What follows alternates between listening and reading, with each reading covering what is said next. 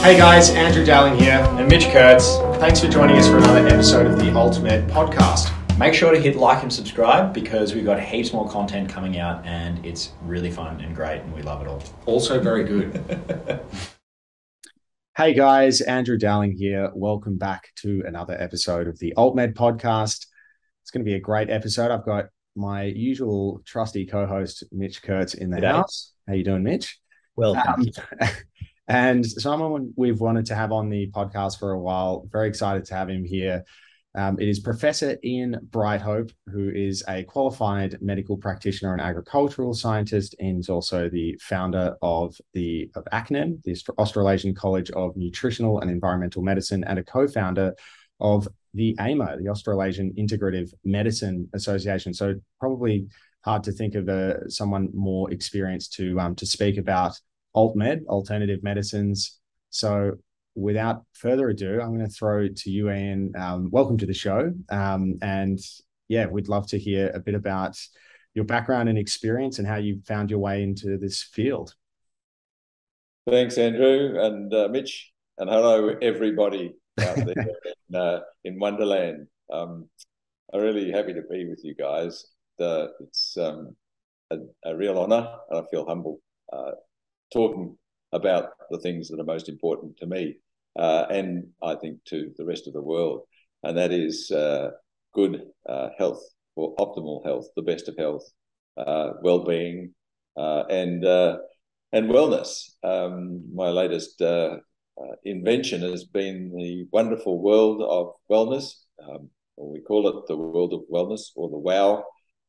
and it's an educational platform and supportive platform for patients and the public. Um, and uh, it's going gangbusters out there in uh, in the land of um, of Oz, and I really have uh, put my retired heart into it um, full time. Uh, so uh, my that's what I'm doing at the moment. Um, going back uh, to the start of it all, I, I, guess it was my grandparents who were full on with regard to uh, nutrition and foods. My grandfather was a European chef, uh, and he, I think, uh, he, well, he claims that he invented garlic. Um, or at least uh, brought it into uh, into Australia, introduced it to one of the posh hotels in the 19, late 1920s. Uh, and I think it turned the posh hotel into, um, well, it certainly changed the olfactory atmosphere in the hotel. And people started to appreciate appreciating uh, a different sort of cooking, and so uh, it started there. I, and uh, I was brought up with uh, a huge variety of foods and uh, and various ingredients, and it was always emphasised that you got to stay active, get out and play on the road, play some cricket or do something, get active, uh, and but watch what you're eating. And here's a here's a toffee every now and again. You can have a toffee once a month. So that was, you know, that was an overload of sugar. Yeah. uh, now it's 120 pounds per head per annum or more. Yeah, I was going to say times have changed, haven't they? So they certainly have, and so is uh, the uh, profile of the Australian public, uh, public or many of the Australian public. That profile basically is is the big belly uh, mm. and the of that. But uh, I decided that I was going to be a, a farmer. Uh, and so I did agricultural science. I thought I was going to dig up. I, I really enjoyed ag science. You learned about the um, soil, soil science, plants, crops and pastures, um, horticulture, orcharding, uh, sheep and cattle, uh, pigs, poultry, chooks, uh, the whole lot. You have a huge experience. Uh, agricultural engineering, surveying, you know, a great course, a great practical course. But it, uh, and after that, started doing some nutrition research with animals and designing foods for animals, and that's when I really got involved in trace elements and got an interest in uh, in copper, iron, selenium, uh, manganese, molybdenum, boron. All of these wonderful trace elements that people don't take very much notice of, didn't take very much notice of. Uh, and it uh, some observations. I'll come back uh, a little bit later about um, observations where we were actually growing uh, selenium deficient calves to produce white muscle disease. And uh, these calves with white muscle disease, the white muscles uh, produce white veal, of course. uh, and white veal was popular in the restaurants and hotels in, uh, in, the, in the capital cities at the time. Uh, but when these poor animals were slaughtered, um, they had massive hearts. They had they suffered from what I discovered later in my medical studies, cardiomegaly. Um, so when I was studying medicine, uh, the, the basic sciences in the first three years were fantastic. I love the basic sciences. Uh, it makes a lot of sense. Physics, chemistry, bi- uh, biology, mathematics, um, biochemistry, all of these fantastic. But when we started our clinical work, uh, we forgot about biochemistry because most people hated biochemistry. Uh, so all of the very basic major molecules and minor molecules involved in, in keeping people alive and healthy were just forgotten about. Everybody wanted to study this magical stuff called pharmacology, you know, the, the, the drugs that have this fantastic life-saving effect. Uh, so in my fourth year, I questioned a professor who was taking a ward round, and there was a little old lady lying in bed. She'd been operated on for cancer, and in one arm she was receiving a, an intravenous infusion of glucose and and saline, in the other arm she was receiving some drugs, um, and she was looking like she was wasting away. And I said to the prof, "What about this lady's diet? Her state of nutrition doesn't look too good." And he said, "Brighthope, Doctor Brighthope, uh, we're treating cancer uh, it's got nothing to do with this, with this lady's uh, uh, position or situation. And I said myself, if this lady was an animal and she was worth ten thousand dollars as a stud, pig, bull, ram, we would be spending a fortune on this animal to keep it alive, and we'd be doing everything to make sure its nutritional status was optimized. So I said to myself, I didn't say to him, I said to myself, I'm never going to be a doctor like you, mate. I just could not be a doctor like you. So mm. that, was the, that, was the, end of my uh, uh, desire to become an orthodox mainstream doctor, although mm. I did. And I studied, uh, you know, I did anesthetics and I did all the things that uh, orthodox doctors do for a period of time until such time as came across a, a few other people, not necessarily doctors, who were doing something different. Mm. So I thought that's so I travelled around the world looking at alternative systems um, of healthcare, discovered quite a few interesting things. Uh, we never went to medical school, and uh, it's honestly sorry to jump in here, and I just, yeah. just hearing you say this, I, I find it just so fascinating to think that you know you would have possibly at that point in time and you know been in quite the minority of people just going well hang on a second i think we've got this all wrong because you're basically wanting to just put everything into a silo and look at everything in isolation. You know, we treat one cancer with one drug, and it's not holistically linked in any way to the person's diet or any other environmental factors. It's it's quite astounding that you know that just to think at a point in time you were probably you know beating your head against the wall trying to sort of get through to these people and say look if only it was this simple you know but but in, in fact your analysis of of this patient and what this patient needs is incredibly reductive and overly simplistic. You know we need to actually look at a whole other range of factors about this person. Um yeah sorry i i just i, I find that just totally wild to me. It's it's crazy. Yes it's like saying to uh, three researchers who have got nothing to do with one another in different parts of the world, um, we want you to uh, um, look at these uh, parts of uh, an elephant and uh, and study an elephant and learn as much as you possibly can. One gets an ear, one gets a trunk, and one gets a hoof. Yeah. None of them know what a real elephant looks like. have seen one. Yeah. Uh, so that's reductionist science, and it's ridiculous. It's, it's, mm. it's not science. It's no as far away from science as you can get, uh, mm. and uh, diagnosing a patient with depression and prescribing an antidepressant chemical got nothing to do. saying it's going to be uh, a major change in the uh, brain's chemistry when you take this uh, drug. That's proven to be wrong, and there's there's no evidence that uh, antidepressants have ever worked anyway. It's, it's it's just a way of I mean, making money. And you know the story about the, the drug companies and the mm. industry and how they took over the medical schools, and, and that's back in the 1930s.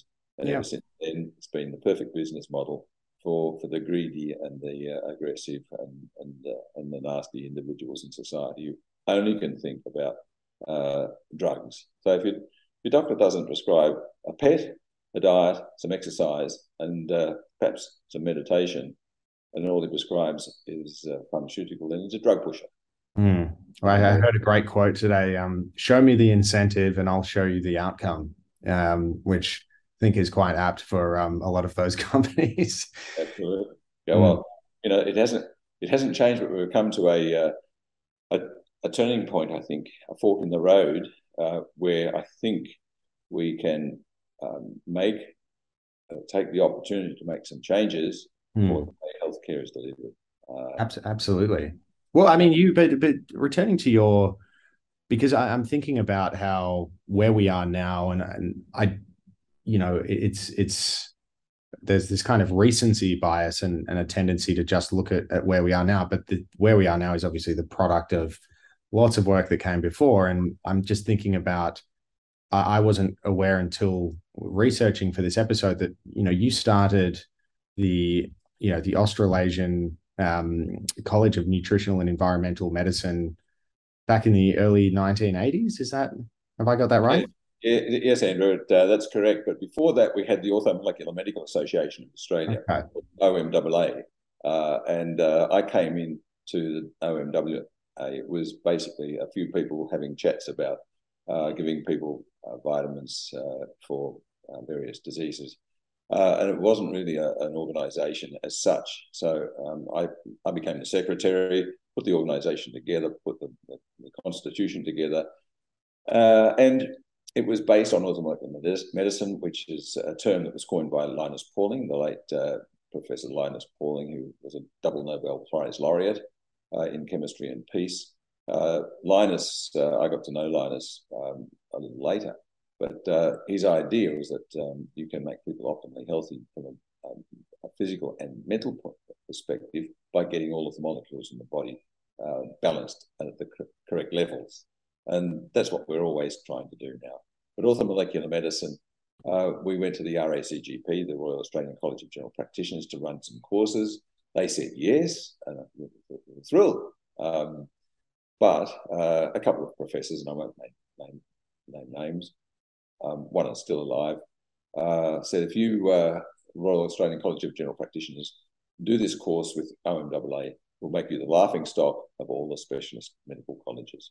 Hmm. So that that caused the split, and I said, okay, after that, I'll run the college myself. And we changed the name from Orthomolecular to the um, Australian Nutritional Medicine, uh, the College of Australian Australian College of Nutritional Medicine, and then we tagged on environmental medicine because you can't do the nutritional stuff without looking at the macro and the micro environment. So that's how it started, and uh, we then started running our own courses, and it's been going ever since, and training doctors and other healthcare professionals. Uh, but the doctors to fellowship standard, so that they're equal in terms of their uh, qualifications and experience to any other specialist in the country. It was uh, it's been a fun journey too. so, so, when did when did it transition towards the medical cannabis sphere? Oh, much, much later, only a few years ago. Uh, okay. Uh, 2018, I think we did the first. Uh, ACNEM and the um, NIM and the uh, University of Western Sydney, uh, the uh, complementary medicines group there, uh, came together and did a, um, a, couple of courses. we got CPD points from the RACGP as well for those courses. and since then, um, there's been constant interest amongst the doctors. They're still not big prescribers. They're still not convinced uh, or don't have the experience to use it. But I mean, I, I recommend it for nearly every patient now mm. uh, in various forms and combinations. Uh, uh, we can get back to that if you like, but um, the uh, medicinal cannabis it will take off uh, when we see more and more patients not being able to see doctors uh, and they'll be getting it through other means, either directly or indirectly from uh, the suppliers. Um, I think uh, there'll be a lot of self-prescribing, um, self-diagnosing, and I think that's a good thing because mm. we can keep people healthy with this very, very important sacred plant. um, and its sacred ingredients, uh, we're going to stop a lot of uh, suffering. And yeah. Uh, people have gone through enough suffering with the uh, the way the, uh, the pandemic has been created and managed. Mm. Yeah. yeah, well, and we're and we're just sort of coming through all of that, but I think it's interesting. We, we, we, did see um we did see a bit of uh few articles. I think it was early this year about um, CBD and, and COVID and CBDA. I think in COVID and some of the uh, the emerging emerging literature that suggests there might be a a link between restricting some replication of the virus or things of this this kind of nature. Um, did you did you read about that? Yes, yes. Uh, I think you know there, there's a very important role for the terpenes to play in all of this as well. Um, um, they are very important cofactors. Uh, but um, and and it's nice to un- try and understand the different forms of uh, the cannabinoids, whether CBD, CBDA, CB, THC, THCA, uh, mm. CB, uh, X, Y, and Z, whatever. It, but, yep. you know, I, I think um, it's important to look at the strains of the plant. It's important, more important, to look at the patient because what we're trying to do is rebalance the endocannabinoid system which exists mm. in most of the organs of the body. And that is a system that's seriously disrupted um, by this, um, uh, by the coronavirus. Mm, okay. Seriously disrupted by the coronavirus, and even more seriously disrupted if patients have nutritional imbalances and different uh, um, deficiencies when they mm. are attacked by the virus. Why do some people die from the virus and some people just have a a, a sniffle or nothing at all. Yeah. It's got to do with genetics uh, as well as the microenvironment of the cell and the uh, important trace elements and other compounds from derived from the diet that find themselves in the nucleus of the, of the cell. What about yeah. um, the role of? I, I did hear, um, yeah, so, you know, throughout the pandemic, um, people. I think there was a return to people just saying, "Look, be as healthy as you can be in the sort of case where you're effectively if you treat that you know treat the situation that it's inevitable that your time will come you will at some point um, be exposed to the virus. You know you, would want to be as as healthy as you possibly can be to to stave it off. But vitamin d i kept hearing about and i know you've had um, you know experience in in the field of, of vitamins and, and complementary medicines what can you tell us about? Um, because I know some of our listeners may even um, take vitamin D supplements and other vitamins. Um, can you give us a bit of a nutshell on the role of vitamin D in, in the immune system? Sure, Andrew. Before I do that, I'd like to go back to yeah. uh, the, the 1980s because it was during the period of the HIV AIDS epidemic, mm-hmm. uh, pandemic, uh, where I honed my skills in terms of managing patients, not just with infectious disease or viral infectious disease, but also bacterial, uh, fungal, yeast, uh, as well as the unusual cancers that we saw in HIV/AIDS patients. And that's mm. where I developed um, skills with res- respect to uh, the use of high doses of certain nutrients, and in particular, um, high dose uh, vitamin C intravenously. It saved mm-hmm. many lives. Um, if your listeners want to get on, have a have a look at some of this history. My, my book on AIDS, uh, the, protocols there are very similar to the protocols that everybody's recommending now for COVID, long COVID, etc. Of course, they're, they're modified because there's a lot more that's been learned. But uh, back in those days, my patients with HIV were staying alive, um, full-blown AIDS as well, were staying alive years longer than their friends who are on AZT, as prescribed and determined by uh, Dr. Anthony Fauci. Wow. So, that, yeah. So, in, in uh, just for context, your average um, vitamin C capsule or, or, tablet that one gets from a chemist. I mean, uh, how many milligrams is that? And then what are we talking for an intravenous um, infusion at a, at a hospital of, of vitamin C? Well, the, the biggest uh, vitamin C tablets contain a thousand milligrams, mm-hmm. uh, and um, so, for example, uh, if you folk have a look at uh, what we've got on our site, uh, as um, the dairy farmer in New Zealand who was on uh, full life support. We call it ECMO or extracorporeal um, membrane oxygenation, which is where you take blood out of the body, oxygenate it, clean it, and pump it back in.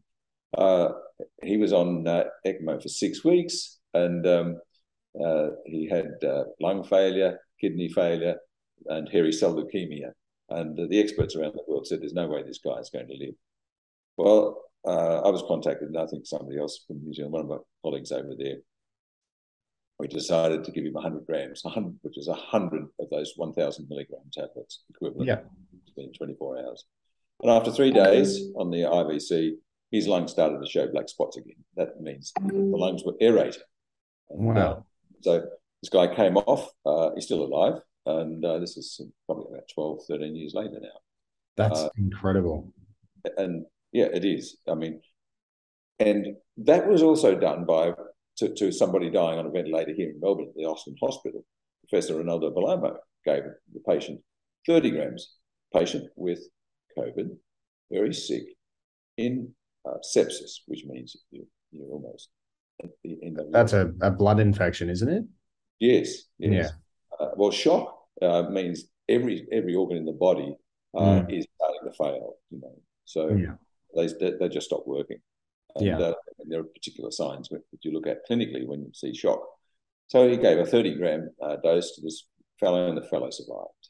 Uh, now, why they didn't continue doing that in intensive care in this country uh, is because the drug companies are determining the protocols by the studies that they're running. Mm.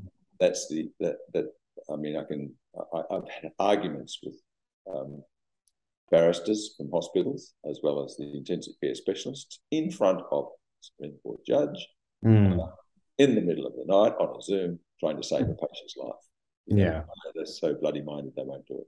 Well, it's it's, uh, yeah. The whole you're you're absolutely right that the yeah the response to it was very much you know very one track mind. And and I I, I think um yeah, yeah I, I just I we there will be so much to unpack in in years to come about what we got right what we didn't get right. Um but I certainly I think that the the one thing that really dawned on on me is that there there's obviously you know your health to some extent there are there are aspects of it which you can control. We can each control how much sleep we get each night, what food we put into our bodies, these sorts of things. And I, I think in a weird way, I, I, just noticed in my friends and family network, I, I, think it gave people a moment to pause and really think about um, what they were doing day to day to, to keep themselves healthy. Um, so I, I, suppose that was one corollary benefit. Um, but but yeah, returning to um, to with with cannabis, uh, you, you said before you're you're you're a I'd say a true believer. I'm myself included. Um, having you know spoken to many people who it has helped. Um, what what kind of I, I guess what's your area of interest? Do you work with the whole plant, or do, are you tending to to prescribe more THC, CBD? What what's your sort of your interest? Well, I'm uh, only I'm only uh, helping doctors to treat patients now because I'm retired, and uh, mm-hmm. I had my resignation. Oh, my, my, I resigned from uh, the, uh, the, profession some time ago. Uh, sometimes I regret having done that, but at other times I, am happy to prescribe or, or recommend uh, the doctors prescribe certain things for patients. Um, uh, we'll we'll come back to the question about the vitamin D a little bit later because that that was I, I deviated to, to, try and bring back the story of how uh, we came to um, recommending the CD and zinc in particular mm. for COVID and prevention of COVID and treatment of COVID. And we were the first to do it here in Australia. The, the, the rest of the world copied us. Mm. Um, they weren't far behind, but uh, they actually copied us. But when um, people are severely infected with COVID, as I mentioned before, the the the virus affects virtually every system in the body that's supplied with blood. So mm. every system in the body is affected. Uh, the nervous system, the brain, the spinal cord, the immune system, the glands, the heart, the lungs, skin, everything. But it depends on the way the virus is starting to produce the spike protein and the peptides from that spike protein, exactly how the patient presents. So they get infected if they're low in these three critical nutrients C, D, and zinc. Mm. They, if you've got adequate supplies of those, then you've got a, a, a fortress that can fight the virus. You've got the moat, you've got the healthy mucus, you've got the healthy um, epithelial cells. Very difficult to, for the virus to get into your system if you've got healthy mucus and healthy epithelial cells. Mm. once it's in there, of course, you've got vitamin C that uh, helps the killer cells to, to knock them off by producing peroxides and so on. Mm. This is, by the way, all uh, very much in contrast to. I had somebody once tell me that vitamins are a waste of money, and all they give you is expensive urine. Um, I don't know if you, um, they, you know, if you have I kind of like that.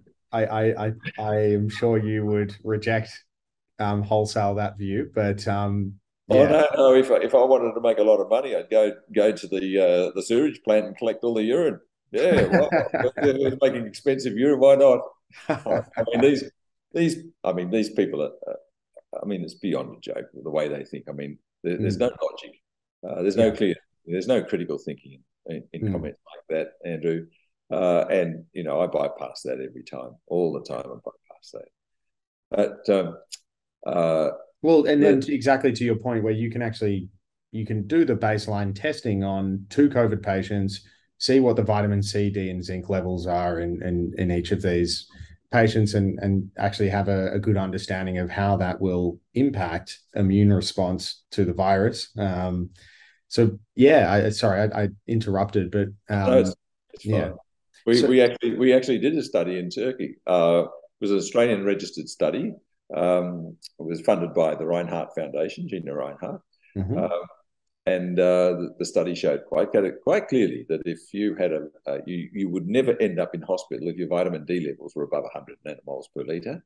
Mhm. Um, well, it, you can still, but I mean, I'm just I'm trying to make it, it fairly clear. If you if your levels are below 70 nanomoles per liter, then you're going to get sick and end up in hospital.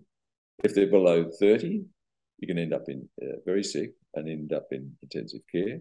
Mm. Uh, there was one patient who came into hospital with a level below 10, uh, and she died. yeah. So the patients who ended up in intensive care, uh, if they were given intravenous vitamin C, they recovered much quicker and are out of intensive care and hospital at a much faster rate. And Yeah. you save uh, save lives with intravenous vitamin C. Really, they should be given at the door of the hospital so the patient doesn't even have to get admitted, or if Yeah. only for a very short period of time. yeah. Um, the profession needs to wake up. Uh, the government needs to wake up, uh, and we need to push the drug companies to the side and, and the, ignore the. I have to say it, and it's crude, but the crap studies that they do on crap substances that uh, are, are, are produce crap outcomes for the whole population of the globe. Yeah. What- And they're not, I mean, yeah, they're, they're privately funded. They're not, not publicly funded studies. They, you know, they're just clearly, um, as I say, you know, show me the incentive, I'll show you the outcome. I return to that. But it, it's, it's, I suppose one of the um, interesting aspects though is people would be thinking, well, it's one thing to buy vitamin C or my supplements as, as part of a, my, you know, holistic um, approach to, to looking after my health. But when we're talking about intravenous, just so I'm clear on this, is that something you would need a prescription for to if if somebody wanted to, you know, go the whole hog and, and actually really up their vitamin C, D levels, that, that that's something intravenously you need a prescription for, right? Well, you, you, you theoretically you do. You need to, to have a doctor to prescribe it. That's Mhm. the way of doing it. And of course, nurses can administer it once the doctor's prescribed it. Uh, and I had a number of uh, clinics here in Melbourne where we were doing it. I, I regret sometimes having closed them down and, and uh, retired. But um, uh, there are centres popping up giving intravenous vitamin C. They're charging a fortune for it. They don't need to charge as much as they, they are charging people. People do do deserve to have uh, high dose intravenous vitamin C at a reasonable price. In fact, it should be subsidised by the by the government. The Mm. government steals our money and uh, uh, transfers wealth to create uh, another hundred billionaires in Australia. And uh, Hmm. um, Mr. Gates, I was going to say that when you think about the cost of the PBS, for example, and, and the amount of money that gets funneled through that to, you know, it's it's yeah, there, there really is we at least know that the money is available to to you know it's it, it could be reallocated to these sort of just general health and well-being um, measures. But that's where, it should be going to keep people out of the doctor's surgeries, to keep people out of hospital. You know, indeed. But, and when they do, but uh, okay, I have to ask, given your, you know, your ex- extensive experience, what what do you, what, how do you rate? Um, I suppose the because everyone listening to this podcast has, has you know been to see their GP and and where is it at now in terms of the delivery of of health services from your I guess your unique perspective as someone that's been involved in um, you know natural and, and integrative medicines uh, does that get a look in is it is it, it how dependent is it on who you see should patients be thinking more critically about that what, how do you assess the landscape uh, patients i think people uh, need to have better education with regard to healthcare. Uh, mm. And that starts, should start at uh, babyhood. Should start with mums and, and babies and dads and babies and uh, and at school as well. The schools and the teachers need to, to be educated and informed about healthcare because what we call healthcare is not healthcare. It's medical care, it's hospital care, it's a prescription of drugs, it's a prescription of surgery, radiotherapy, uh, putting people into hospital, and uh, and diagnosing through pathology and radiology. That's not healthcare, that's medical care. Healthcare is what the complementary medicine people are doing the naturopaths, the chiropractors, uh, the osteopaths, the herbalists, the acupuncturists, all those good people out there who are saving the, the country hundreds of millions of dollars a year by preventing them getting sick or mm. making them healthy and not having to go on drugs that the doctor will give them that will make them sick, uh, sick mm. enough to go on to more drugs to stop these side effects to, to treat the side effects of the drugs that they go on to. Now, this is nothing new. I'm not preaching anything new, but I've been experienced. I've 40, uh, ACNEM is now 42 years old, uh, and uh, I've been uh, involved right from the beginning, uh, training doctors to think differently. And only about 5% of doctors could, can actually critically think, think outside the square, because their, their brains are actually fixed. Even before they go into medicine, the, the, uh, the gold standard of treatment is to make a diagnosis and prescribe a drug. Uh, and the, the, standard of uh, prevention, according to, I won't mention his name, but he's an old professor, uh, the, the um, most important parts of prevention in this country were stopping smoking, wearing seatbelts, and vaccination. Mm. Well, smoking and seatbelts, fine. Uh, where, where was nutrition or exercise? Nowhere. Mm. You know, uh, and vaccination. Uh, I'm the government has forced me to become an anti-vaxxer. Mm, well, yeah, I, I think, uh, and this is this is the thing is that you know that that label was around before COVID, and I think it's kind of morphed into something new now that that doesn't quite strike me as as what it was pre-COVID. But I, I just on the point though, well, around is really somebody who's against human experimentation without informed consent. Yeah, well, that that's sort of I think where it's it's strayed into. But I think previously, where we had effective vaccines, somebody who you know outwardly didn't want that would earn that tag. Um, but yeah, it's it's it's interesting. Uh, you know, it, it's the the way that that particular it's it's yeah it's it's. Uh, no, don't get me wrong, Andrew. I'm going to qualify what I just said. Mm. Uh, I'm in favour of the polio vaccine. Yes, it was well made and safe, and and and pure, uh, and a couple of other vaccines. But we're we're overdoing the vaccination mm. with children uh, and mm. babies, uh, and that is bastardizing their immune system. Yeah. Uh, so so when we talk about cannabis in terms of something like COVID, do you see it as more of a preventative measure or something that is more of like a treatment in a certain way? Both. Both. So yeah. just get get it in you, basically. Is the yeah. If let's say, for example, we've got COVID, a nasty virus going around, uh, and the doctors and the health, uh, the public health prof- uh, profession, epidemiologists and government start frightening everybody. Uh, everybody starts getting anxious, and if there's everybody's getting anxious, uh, that suppresses the immune system enormously. Stress is one of the worst things, and or they start drinking more, or smoking more, or doing mm-hmm. things that are not good for their health. uh, and to relieve that anxiety and to keep the, the system in balance, the best thing I know of, apart from vitamin C and, and a few other nutrients, is the medicinal cannabis. Yeah. Uh, and, you know, we produce our own endocannabinoids uh, through exercise and heat. And um, uh, it, it, if we're pumping out a lot of cortisol, we've got the stress hormones pumping around in our system, and they also upset our receptors. And coming back to COVID and long COVID, there's disruption of the receptors, there's disruption of the ability to produce anandamide and 2-AG and other endocannabinoid type substances. Uh, so not only do we have a, a deficiency of endocannabinoids, we have, but we have uh, damage to the receptors. Nearly every receptor in the body is damaged under stress, uh, viral infection, bacterial infection, uh, irradiation, drugs, alcohol. Um, uh, to what degree? It depends on the uh, severity of the infection, which determines the, the, degree of damage done to the microenvironment of the cells. And then uh, that in turn uh, is reflected in the clinical presentation.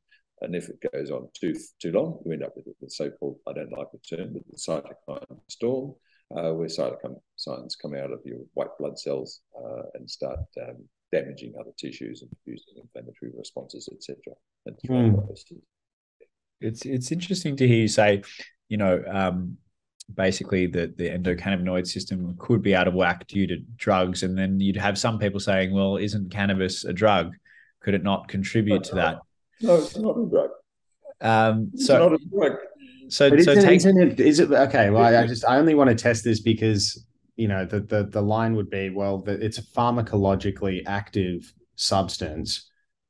To that extent, you know, and the fact that it has a human therapeutic or a therapeutic use, not just in humans, um, can we not say that it's a drug? What what just what differentiates? You, you mean in the recreational sense? Uh, if you talk about the recreational sense, that's different. Okay, sorry, yeah. I'm not talking about the smoking of uh, weed. I'm yeah. talking about taking in pure cannabinoids uh, mm-hmm. and pure terpenes uh, let, us have a look at that 730 report where the father was illegally growing cannabis for his two daughters, both sure. of whom had uh, um, Crohn's disease, severe Crohn's disease, and one was nearly dying from it. Um, yeah. Very, very sick young lady. And uh, he was juicing it. So he was using it as a vegetable and making a vegetable juice and and, uh, and giving it to them. And uh, I met the, the, uh, the, sickest daughter at a, at a talk I was giving.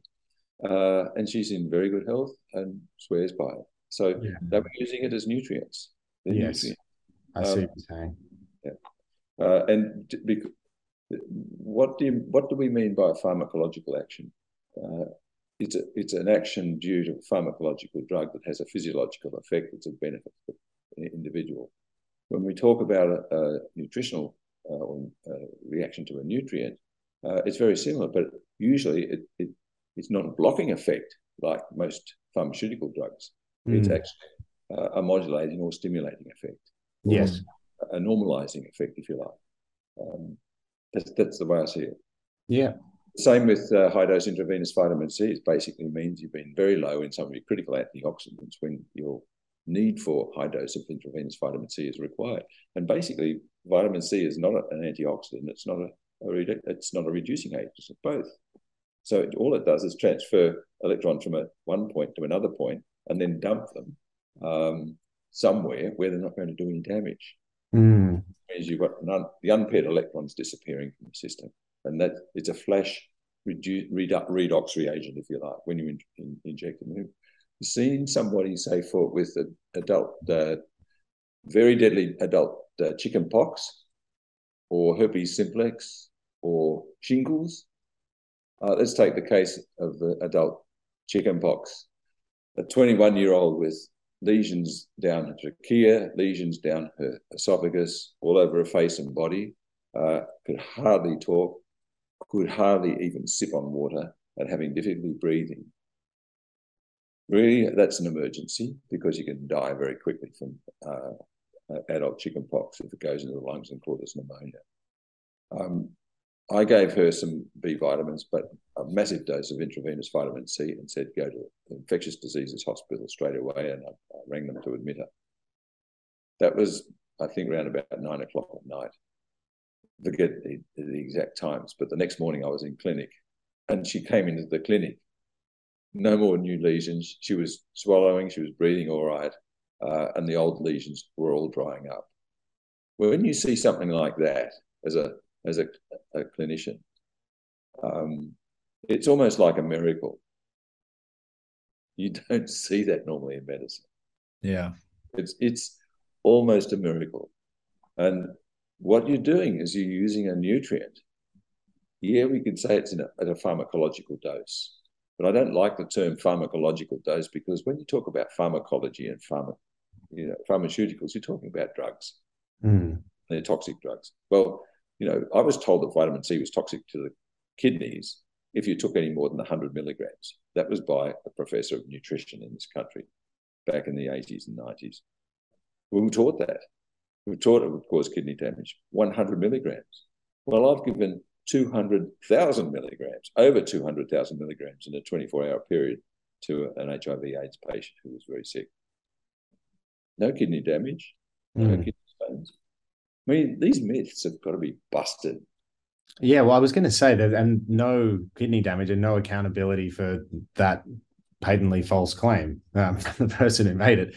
I also just, while we've been talking, I was thinking as well about um, just when you took us to, you know, the the difficulties with act, you know, people needing to take control of their health and, and these sorts of things. Do you do you think that part of the problem also is that doctors have become reluctant to, I guess, you know, be a little bit more stern with patients about, you know, look, how much sleep you're you getting? That's not enough. Or, you know, what are you eating at the moment? That's not good for you. Do, do you think there's a reluctance from the medical profession to not, you know, quote unquote, cast judgments about a person's lifestyle choices? Is that something that when you were working as a doctor, you felt reluctant to do? Or did, did you not mind saying to someone, hey, you're overweight, you need to start running? Well, Andrew, when you're working as a doctor, got, I, have got a different face on. Uh, yeah. When, I when I'm talking to you guys, I, I'm, you know, out there, and I'll tell you what the facts are. Yeah, uh, facts as I see them, and my experience as I've I've experienced it. But when you're with patient in front of you, you're soft and gentle. You're counselling. You know, you, you're behaving like a physician, a healer, uh, a doctor, a teacher, uh, and it depends on the individual. You know, um, uh, and you sometimes want to do so much for them, but because you because you know that they will kick back or fight back or find it difficult to do what you're asking them to do, you've got to do it in stages and steps and get and, and get their confidence. You know, um, sometimes I used to say, look, uh, I don't really know what the, the problem is. We'll have do some tests and we'll have a look, but why don't you try an injection of vitamin B and see if that helps to pick you up? and quite often a, a high potency B vitamin injection, just simple, you know, nothing, nothing brilliant, will make people feel better. And so you've got their confidence. So, well, I gave you some nutrients. I think you've got some nutritional deficiencies. Maybe we should look at, you know, a, a slight change in your diet, get rid of sugar because that mm-hmm. destroys your, your, B vitamins. Um, stop. Let's reduce the alcohol because that destroys your B vitamins as well. We'll give you some. We'll give you some nutrients for your heart or whatever the problem is, and uh, let's see what we can do. And it's going to be slow. Some people are ready for this, and others are not. Yeah, it's like it's like COVID. So many people uh, have been brainwashed um, by the authorities, by the and the authorities have been brainwashed by the drug companies, and the drug companies have got some very very clever ways of manipulating uh, uh politicians. Mm. In fact, they're, they're, they're they have the best salesmen in the world, best hmm. marketers mm. in the world, um, and so everybody is full. Mm. The wool, but the wool has been lifted. I think in in some respects. I I, I wanted to say though, it, do you think that getting vitamins naturally will always trump getting them you know intravenously i know oh, absolutely. it's impossible to, to get doses intravenous doses naturally but I, I don't know how many oranges one needs to eat to um to get yeah, to no, milligrams, but no, no, uh, uh, we're using we're using large doses of some mm. for particular reasons. And let me say, for example, if you've been a chronic drinker, um, you actually destroy a lot of tissues with alcohol. And one of my colleagues who's passed away now, Abram Hoffer, he came up with the term a vitamin dependency state because he was one of the first who was looking at vitamin B3, nicotinic acid, and cholesterol, and finding that nicotinic acid, vitamin B3, reduces cholesterol, reduces your risk of heart disease and stroke, and so on. But in the old guys, uh, the old veterans from the war, this was in Canada, uh, and they were double blind studies. He was looking at um, the cholesterol, but just a side effect of that was the high doses of B3 he was giving to reduce the cholesterol actually helped their mental state, helped their cognition, helped their moods, improved their moods, um, stop them getting depressed, stopped them getting angry.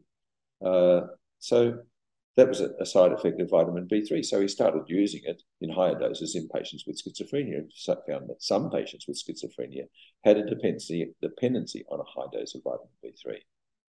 Uh, Sounds like the most uh, Australian thing ever, the high, high dose of vitamin B. It's uh, giving the mother's milk with Vegemite, I believe, as we grow up.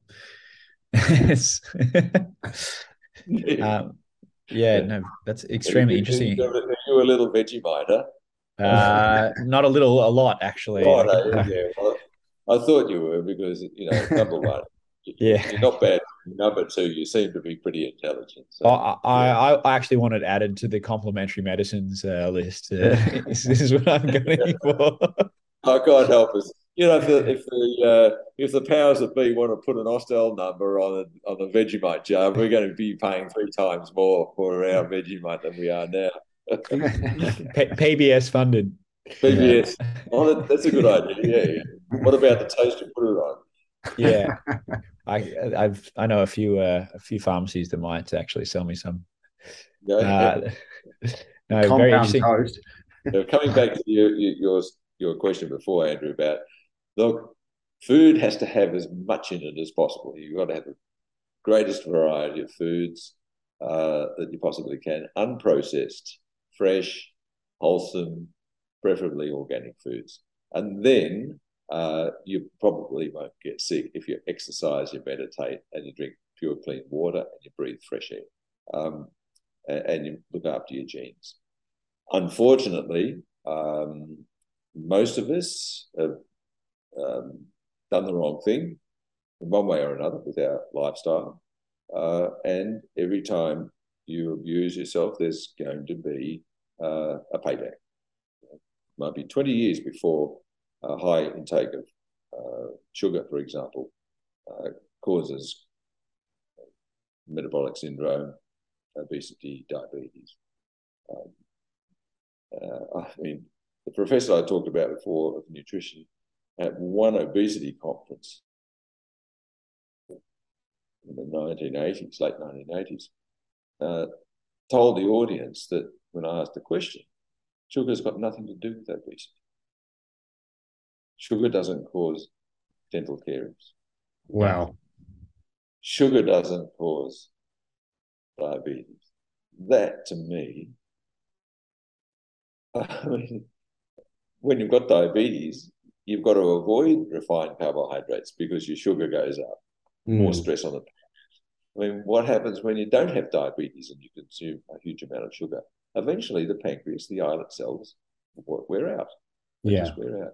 It's always concerned me that that science becomes debatable, even though it's really not if that makes sense. Uh, you know, it's it is keenly contested out there, depending on who you speak to. But at the same time, it inherently has a single truth, if that makes sense. It does make a lot of sense, uh, Mitch.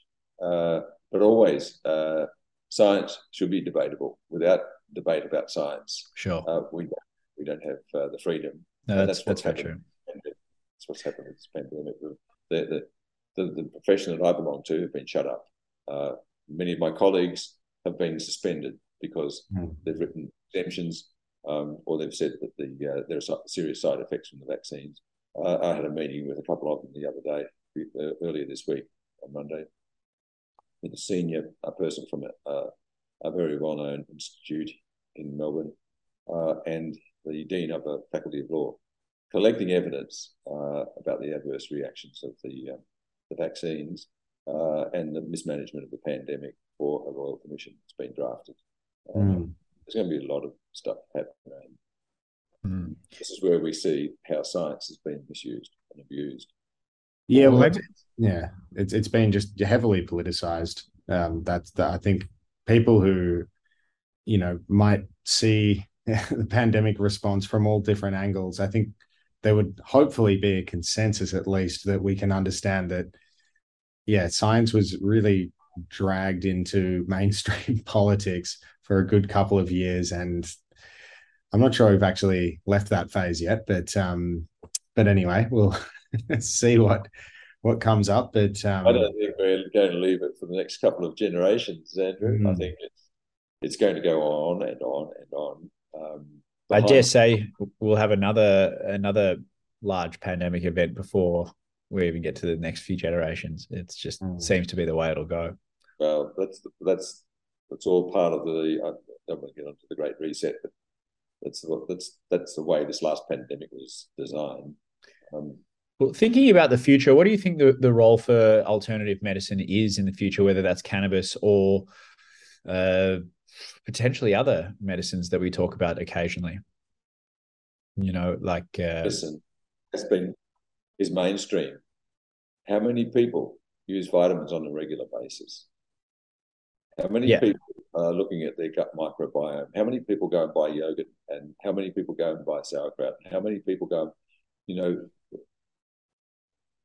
and do all these different sorts of exercises? Uh, you know, that's that's alternative to the way Australians were back in the 1950s and 60s. Yeah, for sure, for sure. And I, I arguably, you know, medical cannabis will not be necessarily alternative for very long on the, on the trajectory we're on. But but um, yeah, what what do you say? Do do you subscribe to the you know the therapeutic efficacy, the thoughts of therapeutic efficacy around things like psilocybin and MDMA and um, LSD and things like this?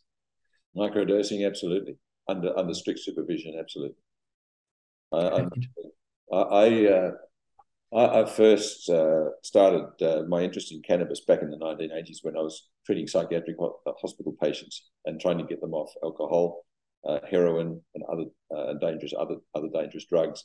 And one of the things that the, the nuns in the hospital tolerated was the patients going out the back.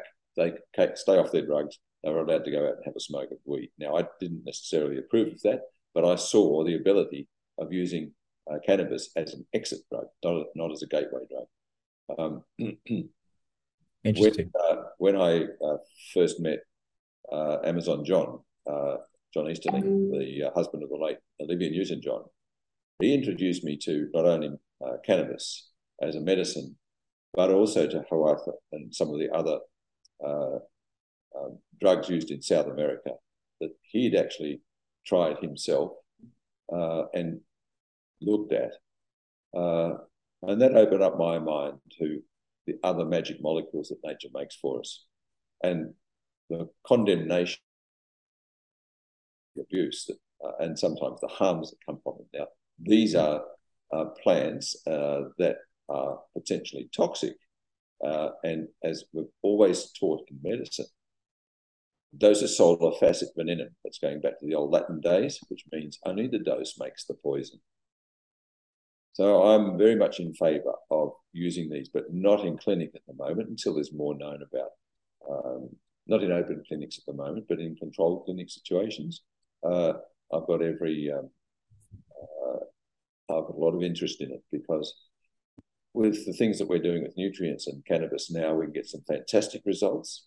Um, but if we can actually see the brain reset with um, some of the other psychoactive um, uh, medicines, I, I, think we can achieve um, achieve health levels for people where it's been hopeless mm. for chronic schizophrenics and chronic uh, bipolar patients and patients who've damaged themselves with other drugs. Mm. Really reset, reset the brain. Yeah. it can be done. Yeah. can be done. Um, you know, the, the memory of being hit by a motor car and physically damaged uh, with severe pain syndromes occurring uh, and seeing and fearing um, the car coming to hit you every time you get pain or every time you go to bed and try to sleep. Uh, and that's like a recording, a film going over and over and over in, uh, in your mind. Uh, and, and witnessing the relief of pain uh, and the relief of that memory, the memory still being there, but not causing uh, a, a neurological and psychological and spiritual response to it is is it, it's something you just don't ever expect to see in medicine, but it happens, you know. Yeah, and it's uh, no, definitely, and you know the ability of these they they are powerful medicines, but the you know yeah uh, under the right conditions, we do just keep hearing about these profound breakthroughs that people have in in resolving root cause of of various mental health issues, and you know it's much better to be you know having those kinds of experiences than you know decades muting the symptoms using you know the the sort of run of the mill um, antidepressant drugs that uh, really are a dime a dozen now and very easy to access um, when one goes to to a GP. But look, we could go on for hours. Uh, Ian and I, um, I'm sure we'll we'll speak again, but I I, I might um, take the opportunity to wrap it up. But just to say thank you so much for for jumping on and and speaking with us and and speaking with I guess the authority of, of really decades in in the field of alternative medicine, where we are really grateful to um, to be speaking with you. And I think we we touched a few a few topics there, but um, you know, plenty more to um, to perhaps discuss when we when we next speak. No, there sure is, Andrew. Thank you for inviting me, and uh, and, and Mitch. It's been nice to meet you both, uh, and I hope your audience. Uh, um, learns uh, a little out of what we've been talking about today. Yeah, excellent. Definitely a lot of wisdom there. Thank you so much for. I was going to say, should on. I should I do something legal and, and end with a disclaimer? You know, go and speak to your doctor about whether vitamin Yeah. C intravenous uh, infusion is right for you, or you know, I, I, I what where to go here.